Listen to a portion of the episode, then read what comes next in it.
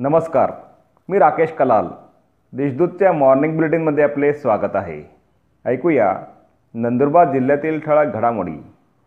युक्रेनमध्ये अडकलेला नंदुरबारचा विद्यार्थी स्वगृही परतला. युक्रेनमध्ये अडकलेला नंदुरबार येथील यशवंत चौधरी हा विद्यार्थी शुक्रवारी घरी परतला. नवापूर येथील आशिका सोनानंतर परतणारा हा दुसरा विद्यार्थी आहे. जिल्ह्यातील एकूण नऊपैकी सात विद्यार्थी अद्यापही युक्रेनमध्ये अडकलेले आहेत. धनराट येथे पुलावरून पडल्याने युवकाचा मृत्यू. सार्वजनिक बांधकाम विभागाच्या अक्षम्य दुर्लक्षामुळे नवापूर तालुक्यातील धनराट बोकळजर रस्त्यावरील पुलावरून पंधरा ते वीस फूट खाली पडल्याने युवकाचा मृत्यू झाल्याची घटना घडली. पुलाला संरक्षण कठडे नसल्याने हा अपघात झाला.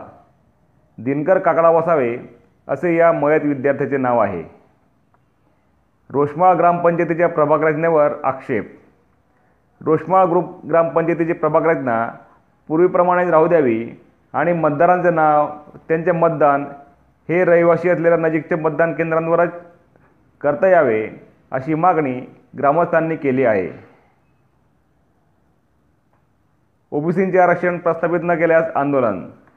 महाविकास आघाडी सरकारने सुप्रीम कोर्टात ओबीसीच्या राजकीय आरक्षणाबाबत बाजू व्यवस्थित मांडली नाही. त्यामुळे राज्य मागासवर्गीय आयोगाचा अंतरिम अहवाल सुप्रीम कोर्टाने फेटाळला. राज्य सरकारने आरक्षण प्रस्थापित न केल्यास आंदोलन छेडण्यात येईल असा इशारा भाजपा ओबीसी मोर्चा जिल्हाध्यक्ष राहुल शेंडे यांनी दिला आहे. बारा तास वीज पुरवठ्यासाठी स्वाभिमानी शेतकरी संघटनेतर्फे रास्ता रोको.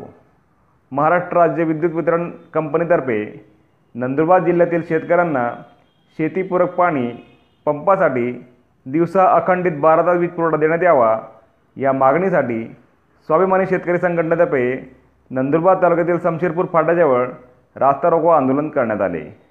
या होत्या आजच्या ठळक घडामोडी. अधिक माहिती आणि देशविदेशातील ताज्या घडामोडींसाठी देशदूत डॉट कॉम या संकेतस्थळाला भेट द्या. तसेच वाचत राहा दैनिक देशदूत. धन्यवाद.